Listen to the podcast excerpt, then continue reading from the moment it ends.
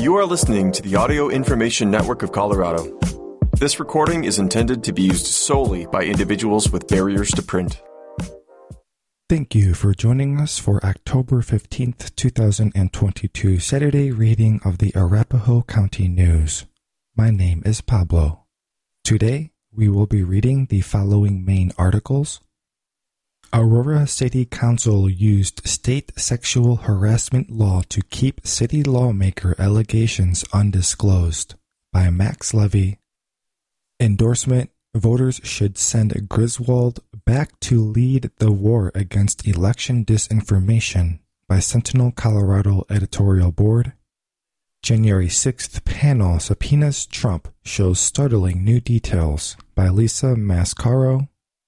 Colorado vote state elections chief challenger argue about what's partisan by Colleen Slevin and following up with miscellaneous articles. Aurora City Council used state sexual harassment law to keep city lawmaker allegations undisclosed by Max Levy, Sentinel staff writer, October 14th, 2022. Aurora.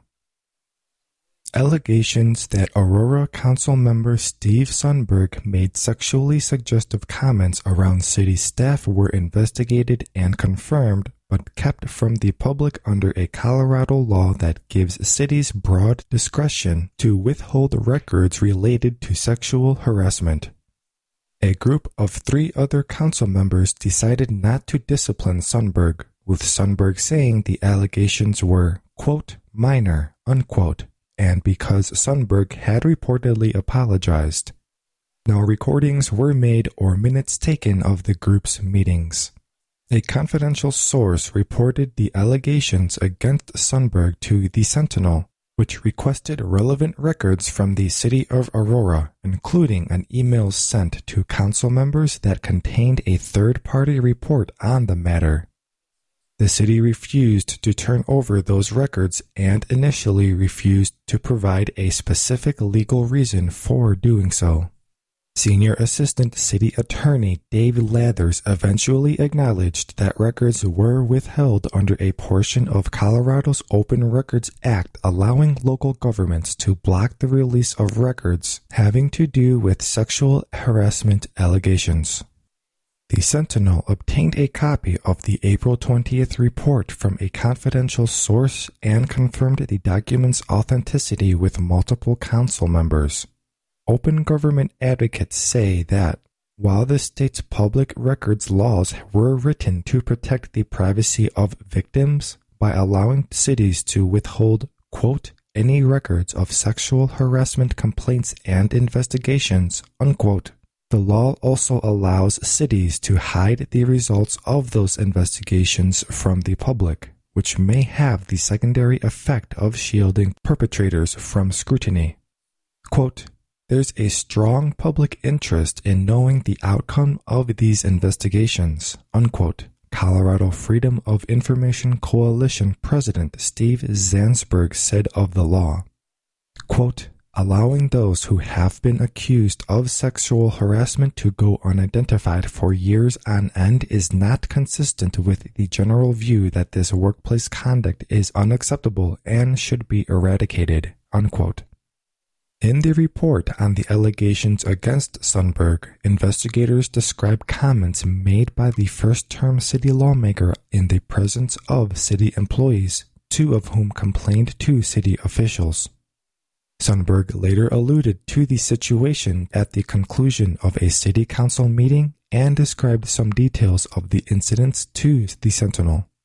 On May 9th, Sundberg told the council that in December 2021 he was in, quote, a nervous and challenging situation in which I blurted out a joke or a story which was about a prank, unquote. Quote, Upon completing that, I realized it was an inappropriate thing to say, unquote. He said, quote, I do genuinely care about other people and how I treat them, so I am meeting with a couple of staff tomorrow to apologize, have a crucial conversation about that, and move on with important city business, unquote. Sundberg later said that during a December meeting which included city staff members, attendees had commented on a mask that he was wearing. He said he replied with a, quote, joke or story, unquote, about wearing a mask over his genitals. Quote, I related a prank that was played on a really good friend of mine where I wore a large mask as a loincloth and gave it to my friend, unquote, he said. Quote, as the last word came out of my mouth, I knew it wasn't fitting. I wasn't trying to be lewd or offensive. Unquote. Sundberg's account was consistent with the information included in the report, which concluded that the council member, quote, made an inappropriate comment about the size of his mask in relation to his genitals, unquote. The source who contacted the Sentinel also referenced comments made by Sundberg about a strip club Sundberg declined to provide details about the incident except to say that a second complaint made that allegation and that he regretted what he had said. Quote, I was answering sarcasm with sarcasm, unquote, he said. Quote, I made a regrettable joke in a moment of nervousness. I apologized to those two people, unquote.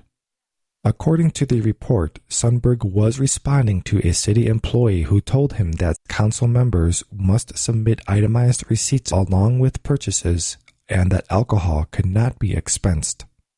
Quote, Council member Sundberg responded by asking if that meant he could not submit receipts from a strip club, unquote. The report says, quote, Witness 1 said that she believed the comment was misconstrued but she recognized that some people are more sensitive than others. Witness 2 said she believed council member Sundberg made the comment in jest and did not notice that the comment bothered complainant 1. Unquote. Sundberg told investigators that he thought the employee was being sarcastic with her comment about alcohol because that information was made, quote, abundantly clear, unquote, during his orientation. A third allegation was included in the report that Sundberg, leered, at the complainant after making the strip club comment and looked at her, from head to toe and back up again, on at least one other occasion, but was not substantiated because others who were present did not recall that happening. Sundberg later said a group of council members reviewed the findings of the report and found the allegations to be, quote, minor, unquote, and, quote, politically motivated, unquote. Harassment allegations against council members are handled by an, quote, evaluation committee, unquote, which council rules say should be composed of the mayor, currently Mike Coffman, the mayor pro tem, currently Françoise Bergan, and the chairperson of the Management and Finance Policy Committee, currently Curtis Gardner. Bergan said that because she witnessed the quote strip club unquote comment, she recused herself from the committee and was replaced by councilmember Angela Lawson. Bergan characterized the remark as a joke that had gone over poorly. Quote, it was nothing. It was like a bad joke, unquote, she said. Quote, it was silly, honestly, and as a woman, if it had been something serious, I would have required something be done. Unquote. Notices of potential quorum for two meetings of a council evaluation committee were published in February and March. The subject of one of the meetings was the quote, selection of an investigator, unquote, but the city later said in response to a records request that no minutes or recordings were kept of either meeting. Colorado law requires city councils to keep meeting minutes when, quote, the adoption of any proposed policy, position, resolution, rule, regulation, or formal action occurs or could occur, unquote. Jeff Roberts, executive director of the Colorado Freedom of Information Coalition, said that if the group of three council members made the decision not to discipline Sundberg, the city put itself in a questionable position by not keeping records of their meetings. Quote, it seems to me there should be a record of this, unquote, he said. Gardner said the committee decided not to discipline Sundberg in part because not all of the allegations against Sundberg were substantiated, and because Sundberg had reportedly apologized to his accuser. Quote, My understanding was that council member had apologized, and as far as we were concerned, that was as far as we thought it needed to go, unquote, Gardner said. It is unclear whether the committee communicated with or interviewed the employees who complained about Sundberg's behavior. Councilmember Ruben Medina, who along with Allison Coombs confirmed the authenticity of the report received by the Sentinel, said he was told by evaluation committee members that no action would be taken against Sundberg after he apologized and completed workplace behavior training.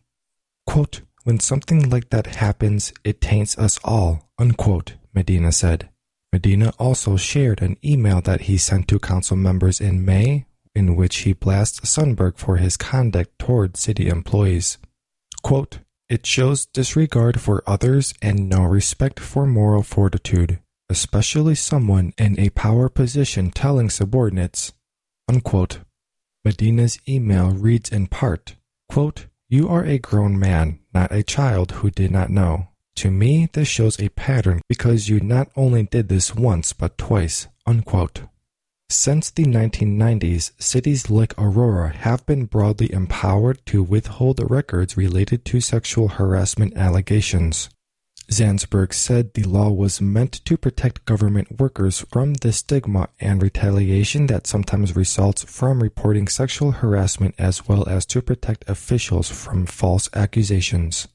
Quote, but it is ironic that when people have been identified as having been the subject of a complaint that the public is not entitled to know the outcome, unquote, he said.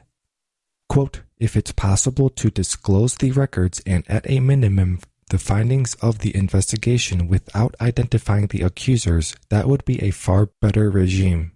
In one high profile case decided last year, reporters from the Denver Post and Denver North Star were blocked from obtaining an unauthenticated copy of a report on sexual harassment allegations facing Denver Public Schools Board of Education member Tay Anderson.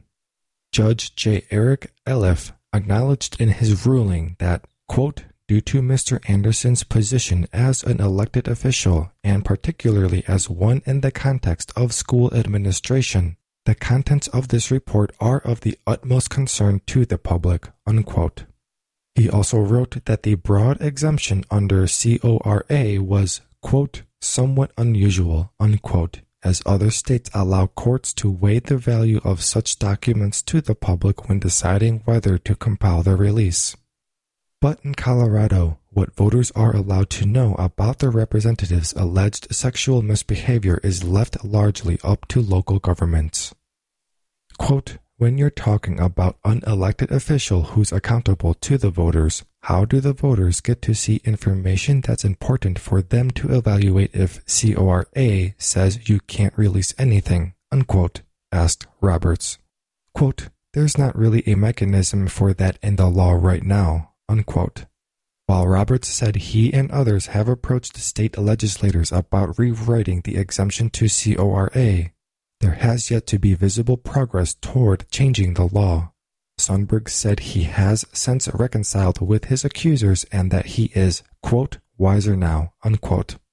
Quote, I think it was a simple thing that was blown out of proportion and I want to move forward, unquote, he said. Endorsement Voters should send Griswold back to lead the war against election disinformation by Sentinel Colorado Editorial Board, October 14th, 2022. Take exception all you want to Democratic Colorado Secretary of State Jena Griswold's secure election tactics. The first term, top state election officials full steam ahead media pushback against election deniers and people admittedly trying to undermine state elections, Griswold is at the front of the parade to undo damage to voter confidence. Voters should keep her in office for the next term to safeguard a state few would ever think needs election integrity protection. While the office is actually a demanding mix of many disparate jobs, gambling oversight, business documentation, as well as numerous election related mandates, Job one for the office, sadly, is fighting rampant disinformation, protecting the lives of election workers, and acting as police against nefarious election insiders. The Sentinel stands with Griswold and others like her in calling out election deniers and those who passively or passionately distribute disinformation about election integrity in the state. Those who partake even in passing along coyness such as, quote, well, everyone has questions, unquote, have not a single reason to doubt Colorado's election security. There is not one piece of evidence anywhere to suggest that elections here have been compromised by widespread or insidious fraud. Nothing. What does create a risk to Colorado election integrity is baselessly doubting the process based on a flood of disinformation, mostly coming from corrupt Republicans such as Donald Trump and indicted Mesa County Clerk Tina Peters, who have actively attempted to interfere in the election process, according to court records and witness testimony. In Trump's case, the former president tried to undermine and overthrow the presidential election in an effort to overrule voters and appoint himself president. They selfishly do the bidding of Russia and China, which experts say purposely worked to distress the united parts of the states here, weakening America's global stature. While her critics have labeled Griswold's work partisan, we have not seen any evidence of anything more partisan about Griswold's tenure and decisions than those of the Republican secretaries of state widely accused of partisanship before her. This week, it was Griswold's office that came forward with the mistake about mailing voter registration advisement notices to 30,000 ineligible potential voters. The glitch was regrettable verifiable, and hardly partisan or nefarious. Likewise, her opponent, former Jefferson County Clerk and Recorder Pam Anderson, has been accused of secretly siding with Republican extremists and deniers because they're Republicans too. There's no proof of any such thing. Anderson has been consistent and relentless in calling out election deniers among her own party She's in a perfect position to bring fellow Republicans back from the edge when they buy into the election fraud hoax. As clerk of one of the state's largest counties, she knows firsthand how much security, transparency, and accountability is built into the election system at the ground level. As a Republican, she holds a unique position of credibility in being able to help fellow Republicans find their way back from the depths of denialism. If elected, Anderson would clearly make a trusted and effective Secretary of State. But she cannot match Griswold's passion for outwardly undermining attempts by state and national officials to cast doubt on election integrity, or worse yet, actively undermine it in the way Trump and officials in other states have tried and still more want to. The Sentinel last month criticized Griswold for appearing in a TV ad with her former Republican opponent in an effort to shore up election mistrust, mostly among Colorado Republicans. The ad was paid for by a federal program. It's debatable how impactful the brief spot was and it undermined Griswold's goal of putting Colorado elections above the political fray by inviting controversy and criticism about the appearance of impropriety, opportunistically promoting herself along with her cause using tax dollars, and becoming an inadvertent distraction. We stand by that and advise Griswold to protect her ability to lead the fight against election disruption by previewing her actions through the eyes of her opponents. Despite that cursory misstep, Griswold has fiercely and laudably worked to undo efforts to cast doubt or actively undermine election integrity in Colorado and across the nation. And that's what the job calls for right now. Voters should return Griswold to office. January 6th panel subpoenas Trump shows startling new details by Lisa Mascaro Farnoosh Amiri, Eric Tucker, Associated Press, October 14th, 2022. Washington. The House January 6th committee voted unanimously to subpoena former President Donald Trump, demanding his personal testimony as it unveiled a startling new video and described his multi part plan to overturn his 2020 election loss, which led to his supporters' fierce assault on the U.S. Capitol.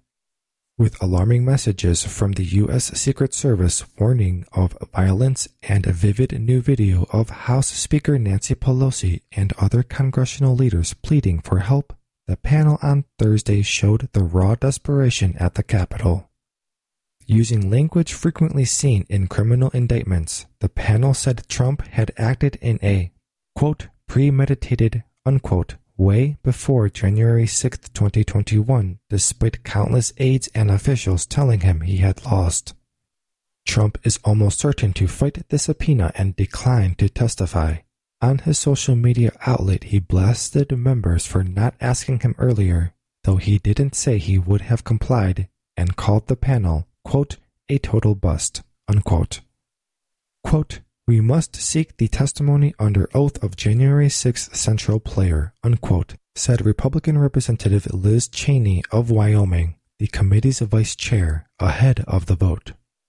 In the committee's 10th public session, just weeks before the congressional midterm elections, the panel summed up Trump's, quote, staggering betrayal, unquote, of his oath of office, as Chairman Benny Thompson put it, describing the then president's unprecedented attempt to stop Congress from certifying Democrat Joe Biden's victory.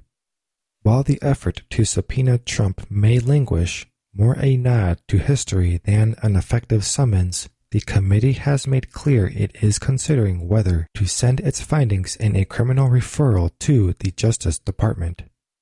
In one of its most riveting exhibits, the panel showed previously unseen footage of congressional leaders phoning for help during the assault as Trump refused to call off the mob. Pelosi can be seen on a call with the governor of neighboring Virginia explaining as she shelters with Senate Democratic leader Chuck Schumer and others that the governor of Maryland has also been contacted. Later, the video shows Senate Republican leader Mitch McConnell and other GOP leaders as the group asks the Defense Department for help. Quote, they're breaking the law in many different ways, unquote, Pelosi says at one point. Quote, and quite frankly, much of it at the instigation of the President of the United States, unquote. The footage also portrays Vice President Mike Pence, not Trump, stepping in to help calm the violence, telling Pelosi and others he has spoken with Capitol Police as Congress plans to resume its session that night to certify Biden's election. The video was from Pelosi's daughter, Alexandra, a documentary filmmaker.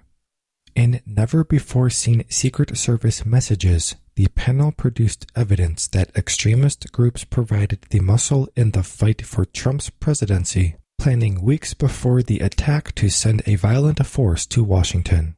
The Secret Service warned in a December 26, 2020 email of a tip that members of the right wing Proud Boys planned to outnumber the police in a march in Washington on January 6th. Quote, it felt like the calm before the storm, unquote, one Secret Service agent wrote in a group chat. To describe the president's mindset, the committee presented new and previously seen material, including interviews with Trump's top aides and cabinet officials, including Secretary of State Mike Pompeo, Attorney General William Barr, and Labor Secretary Eugene Scalia, in which some described the president acknowledging he had lost. Ex White House official Alyssa Farah Griffin said Trump once looked up at a television and said, Quote, Can you believe I lost to this open parenthesis, expletive, closed parenthesis, guy? Unquote. Cabinet members also said in interviews shown at the hearing that they believed that once legal avenues had been exhausted, that should have been the end of Trump's efforts to remain in power. Quote, In my view, that was the end of the matter, unquote, Barr said of the December 14th vote of the Electoral College. But rather than the end of Trump's efforts, it was only the beginning, as the president summoned the crowd to Washington on January 6th. The panel showed clips of Trump at his rally near the White House that day saying the opposite of what he had been told. He then tells supporters he will march with them to the Capitol. That never happened. Quote, there is no defense that Donald Trump was duped or irrational, unquote, said Cheney. Quote, no president can defy the rule of law and act this way in our constitutional republic, period. Unquote. Thursday's hearing opened at a mostly empty Capitol complex, with most lawmakers at home campaigning.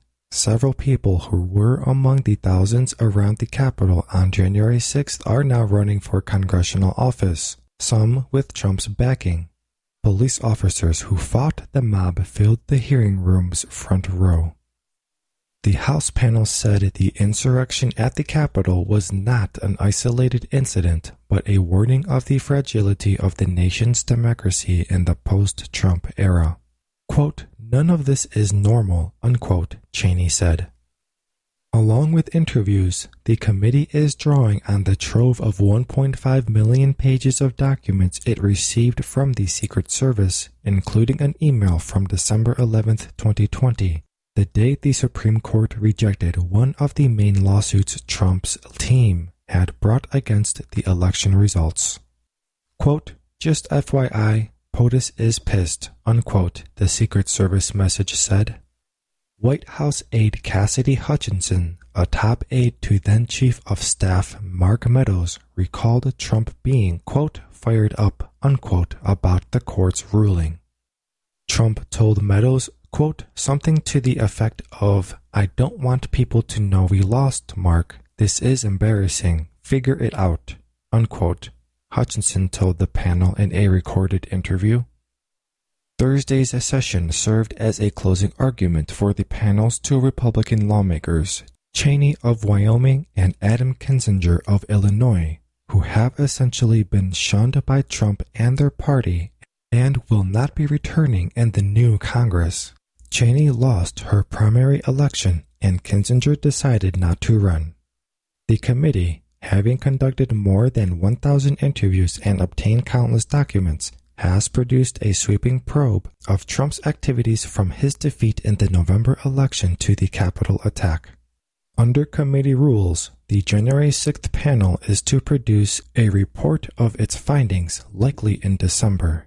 The committee will dissolve 30 days after publication of that report and with the new Congress in January. At least five people died in the January 6th attack and its aftermath, including a Trump supporter shot and killed by Capitol Police.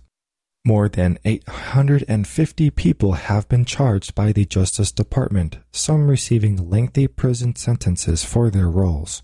Several leaders and associates of the extremist Oath Keepers and Proud Boys have been charged with sedition. Trump faces various state and federal investigations over his actions in the election and its aftermath. Colorado vote. State elections chief challenger argue about what's partisan by Colin Slevin, Associated Press, October 13, 2022. Denver. Colorado's top election official, Democrat Jena Griswold, Democrat Jena Griswold, and a former county clerk hoping to replace her as Secretary of State, Republican Pam Anderson, both agree that Colorado's 2020 election was secure and that former President Donald Trump lost his re election bid. But a debate Tuesday night showed how sharply divided they are over how outspoken the Secretary of State should be in an era when many of Trump's supporters, including people running to oversee elections in other states, lie about the outcome of that election. Anderson, the former clerk of Jefferson County in suburban Denver, said she supported Griswold's efforts to block Tina Peters, the Mesa County clerk charged with allegedly allowing outsiders to break into her election system from overseeing elections there starting in 2021. However, Anderson, who defeated Peters in the primary election to become the GOP candidate, faulted Griswold for using the case in fundraising pitches to her supporters while it was still being investigated. Anderson, who said she wants to restore professionalism and a nonpartisan approach to the office, said that tactic provided some doubt about whether the process was fair. Griswold, who has vastly outraised Anderson, did not respond to that criticism in the debate at the University of Denver. Instead, she said that the quote, big lie, unquote, was fueling threats to undermine elections and threats to election workers, and that it was inappropriate for Anderson to campaign with fellow Republicans who dispute that Trump lost the election. She repeated her call for Anderson to disavow such candidates and not campaign with them. Anderson said she has and would continue to push back against any candidate who spreads misinformation about elections, but dismissed Griswold's call as too political. Quote, I will not put fuel on the fire with hyper partisan and polarizing and divisive rhetoric to fuel my political campaign, unquote, said Anderson, who also said she wanted to change the, quote, hearts and minds, unquote, of those who doubted the state's election system through conversations. Griswold meanwhile, defended her vocal support for abortion rights and her belief that people's right to vote could be endangered depending on the result of this year's election. Quote, Standing up for fundamental rights is not partisan, unquote, Griswold said. Anderson said she supported abortion rights, but said it was not a central focus of the Secretary of State's office. In answer to a question from a student, Anderson refused to say whether she would vote for Trump if he is on the ballot again in 2024, explaining that she has never said if she supports a candidate who appears on a ballot for an election she has overseen. However, she said she would stand up to anyone who uses misinformation, conspiracies, or lies against the democratic process. Griswold, without specifically mentioning Trump, said she would never support someone who is using their office to destabilize this country for their political benefit. Quote, that is very clear. These are not normal times, and we need elected officials willing to stand up for all voters, to stand up for democracy, unquote, she said. Private Equity Gambit Squeezes Excessive ER Charges from Routine Births by Rae Ellen Bichell, Kaiser Health News, October 13th, 2022. Elizabeth Huffner thinks it's obvious. A full term healthy pregnancy results in a birth. Quote, when your due date has come and gone, you're expecting a baby any minute, unquote, Huffner said. So she was surprised to discover she was an quote unknown accident unquote, at least from a billing standpoint, when she went to the hospital during labor. Her bill included a charge for something she said she didn't know she'd ever entered an obstetrics emergency department. That's where a doctor briefly checked her cervix, timed her contractions, and monitored the fetal heartbeat before telling her to go home and come back later. The area is separated from the rest of the labor and delivery department by a curtain. The hospital got about $1,300 for that visit, $530 of it from Hoffner's pocket. In recent years, hospitals of every stripe have opened obstetrics emergency departments, or OBEDs, they come with a requirement that patients with a pregnancy or postpartum medical concerns be seen quickly by a qualified provider, which can be important in a real emergency. But it also means healthy patients like Huffner get bills for emergency care they didn't know they got. Quote, it should be a cautionary tale to every woman, unquote, said Huffner of Rockford, Illinois. Three of the four major companies that set up and staff OBEDs are affiliated with private equity firms, which are known for making a profit on quick turnaround investments. Private equity has been around for a long time in other medical specialties, and researchers are now tracking its move into women's healthcare, including obstetrics. These private equity associated practices come with a promise of increased patient satisfaction and better care, which can help the hospital avoid malpractice costs from bad outcomes. But private equity also is trying to boost revenue. Dr. Robert Wachter, chair of the Department of Medicine at the University of California, San Francisco, calls the private equity encroachment into medicine, quote, worrisome, unquote. Quote, hospitals will do what they can do to maximize income as long as they're not breaking the rules, unquote, Wachter said.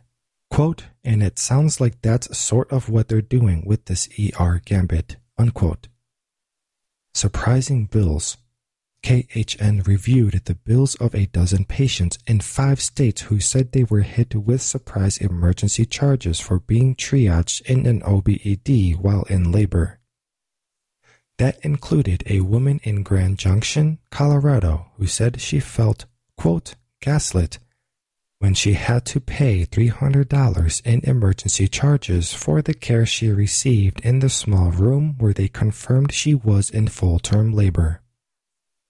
And in Kansas, a family said they were paying $400 for the same services, also rendered in a, quote, very tiny, unquote, room. Even though HCA Healthcare, the national for profit chain that runs the hospital, told KHN that emergency charges are supposed to be waived if the patient is admitted for delivery. Few of the patients KHN interviewed could recall being told that they were accessing emergency services, nor did they recall entering a space that looked like an emergency room or was marked as one. Insurance denied the charges in some cases but in others, families were left to pay hundreds of dollars for their share of the tab, adding to already large hospital bills. Several patients reported noticing big jumps in cost for their most recent births compared with those of previous children, even though they did not notice any changes to the facilities where they delivered. Three physicians in Colorado told KHN that the hospitals where they work made minimal changes when the institutions opened OBEDs. The facilities were the same triage rooms as before, just with a different sign outside and different billing practices. Quote, when I see somebody for a really minor thing, like someone who comes in at 38 weeks, thinks she's in labor but she's not in labor, gets discharged home, I feel really bad, unquote, said Dr. Vanessa Gilliland, who until recently worked as a hospitalist in OBEDs at two hospitals near Denver. Quote, I hope she doesn't get some $500 bill for just coming in for that. Unquote. The bills generated by encounters with OBEDs can be baffling to patients. Clara Love and Dr. Jonathan Guerrera Rodriguez, an intensive care unit nurse and an internist, respectively, found a charge for the highest level of emergency care in the bill for their son's birth. It took months of back and forth and the looming threat of collections before the hospital explained that the charge was for treatment in an obstetrics emergency department the triage area where a nurse examined Love before she was admitted in full term labor. Quote, I don't like using hyperbole, but as a provider, I have never seen anything like this, unquote, Guerrera Rodriguez said. Patients with medical backgrounds may be more likely than other people to notice these unusual charges, which can be hidden in long or opaque billing documents. A physician assistant in North Carolina and an ICU nurse in Texas were also shocked by the OBED charges they faced. Figuring out where OBEDs even are can be difficult. Health departments in California, Colorado, Massachusetts, and New York said they do not track hospitals that open OBED EDs because they are considered an extension of a hospital's main emergency department. Neither do professional groups like the American Hospital Association, the American College of Obstetricians and Gynecologists, and the Joint Commission, which accredits healthcare programs across the country. Some hospitals state clearly on their websites that they have an OBED. A few hospitals state that visiting their OBED will incur emergency room charges.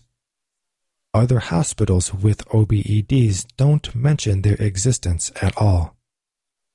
Origins of the OBED concept Three of the main companies that set up and staff OBEDs, the OB Hospitalist Group, or OBHG, Team Health, and Envision Healthcare, are affiliated with private equity firms.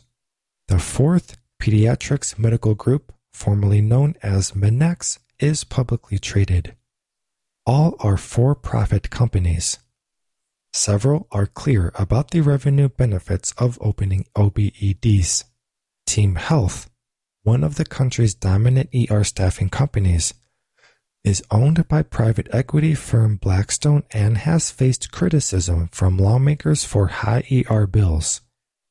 In a document aimed at hospital administrators, Team Health says OBEDs are good for, quote, boosting hospital revenues, unquote, with, quote, little to no structural investment for the hospital, unquote. It markets OBED success stories to potential customers, highlighting hospitals in California and South Florida where OBEDs reportedly improved patient care and, quote, produced additional revenue through OBED services, unquote. OBHG, which staffs close to 200 OBEDs in 33 states, markets a scoring tool designed to help hospitals maximize charges from OBEDs and has marketed its services to about 3,000 hospitals. Staffing companies and hospitals contacted by KHN said that OBEDs help deliver better care and that private equity involvement doesn't impede that care. Data from Colorado offers a window into how hospitals may be shifting the way they bill for triaging healthy labor. In an analysis for KHN, the Center for Improving Value in Healthcare found that the share of uncomplicated vaginal deliveries that had an emergency department charge embedded in their bills more than doubled in Colorado from 2016 to 2020. It is still a small segment of births, however, rising from 1.4% to 3.3%. Major staffing companies are set up to charge for every single little thing, said Dr. Wayne Farley. He would know. He used to have a leadership role in one of those major staffing companies, the private equity backed Envision, after it bought his previous employer. Now he's a practicing OBGYN hospitalist at four OBEDs and a consultant who helps hospitals start OBEDs. Quote, I've actually thought about creating a business where I review billings for these patients and help them fight claims, unquote, said Farley, who thinks a high level emergency charge makes sense only if the patient had serious complications or required a high level of care. Proponents of OBED say converting a triage room in an obstetrics emergency department can help pay for a hospital to hire 24 7 hospitalists. In labor and delivery, that means obstetric specialists are available purely to respond to patients who come to the hospital rather than juggling those cases with clinic visits. Supporters of OBEDs say there's evidence that having hospitalists on hand is safer for patients and can reduce unnecessary cesarean sections. Quote, that's no excuse, unquote, said Dr. Lawrence Casalino, a physician and health policy researcher at Weill Cornell Medicine. Quote, to have people get an emergency room charge when they don't even know they're in an emergency room I mean, that doesn't meet the laugh test, unquote.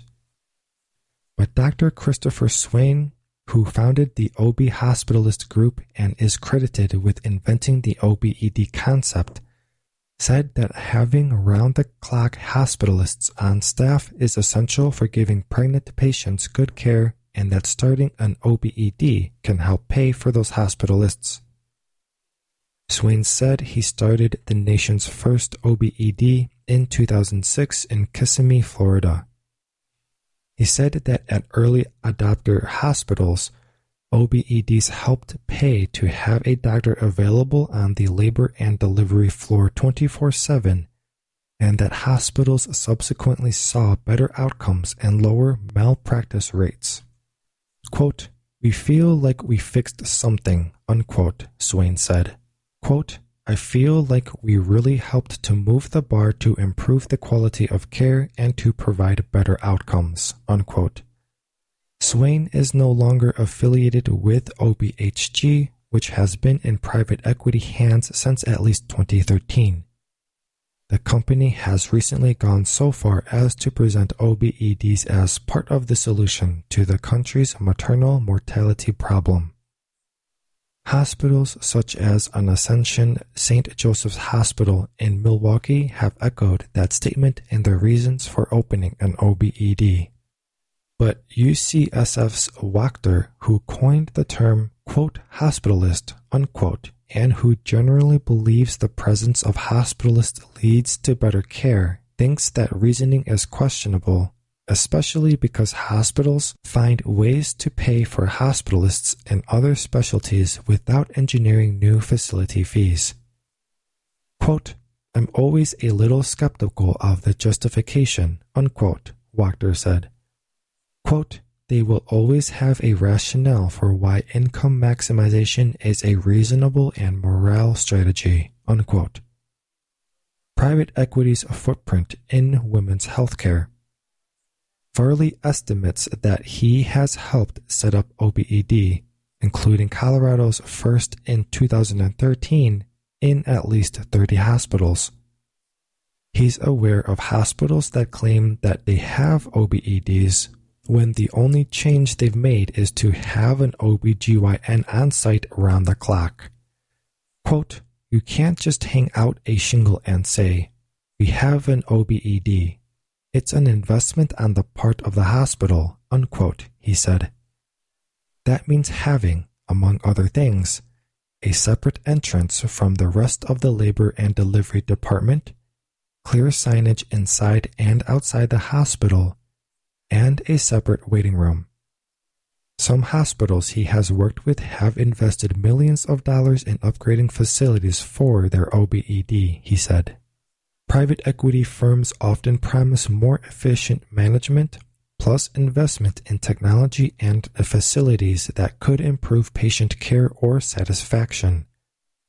In some parts of healthcare, that could really help, said Amber LaForgia, who researches healthcare management at the University of California, Berkeley, and is studying private equity investment in fertility care.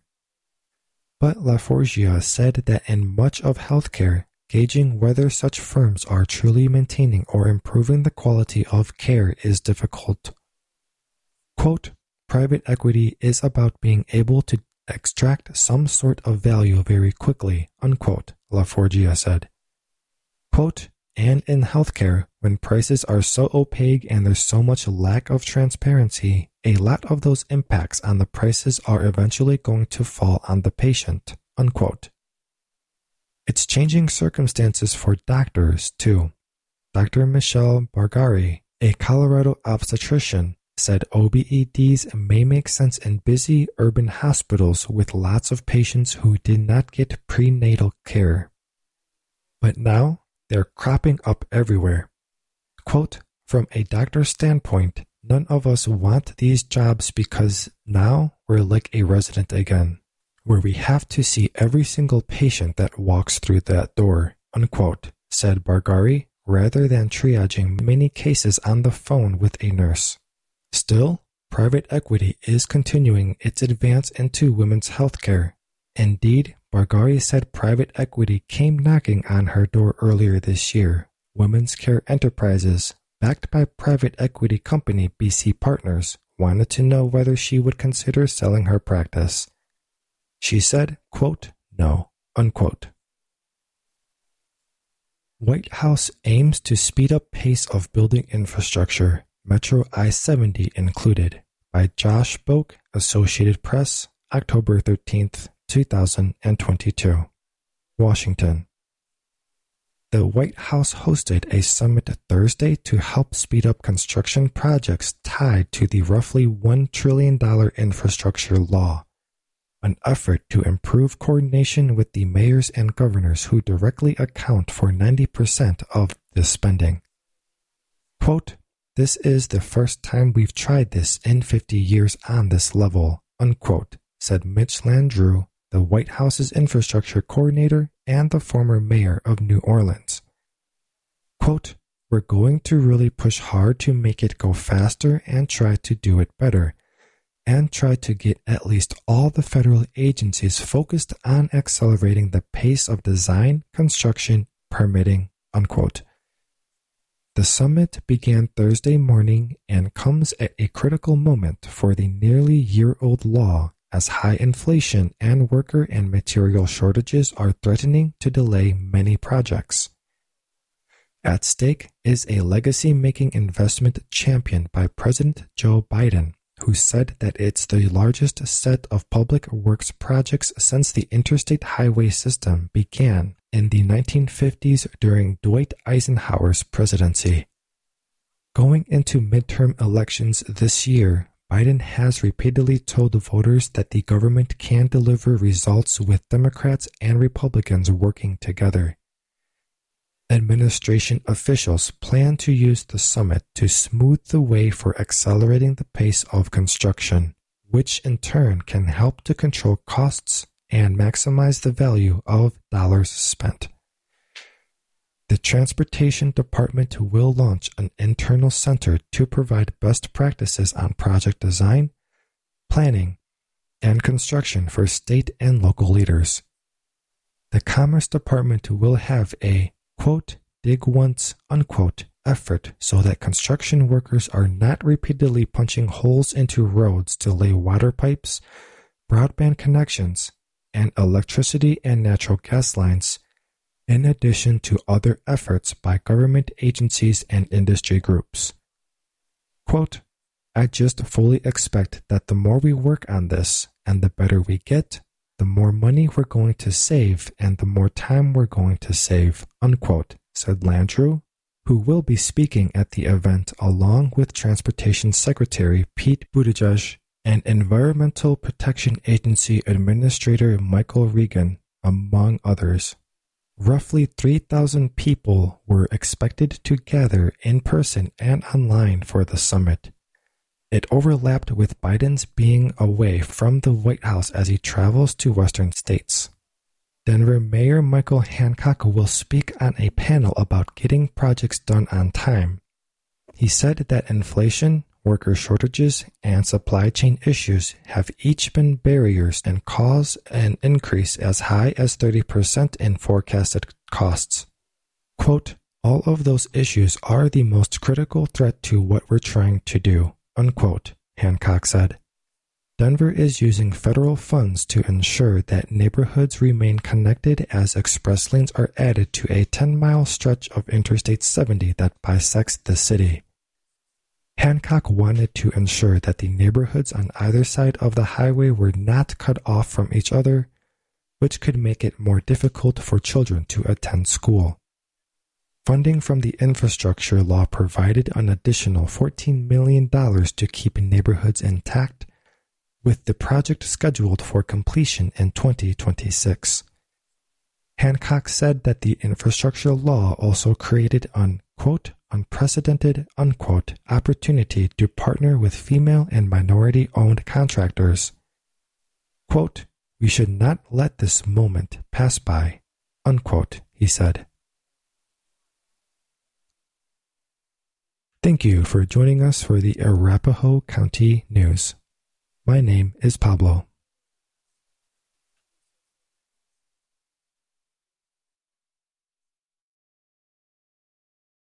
If you enjoyed this program, please register for our free services at www.aincolorado.org or by calling 303 786 7777.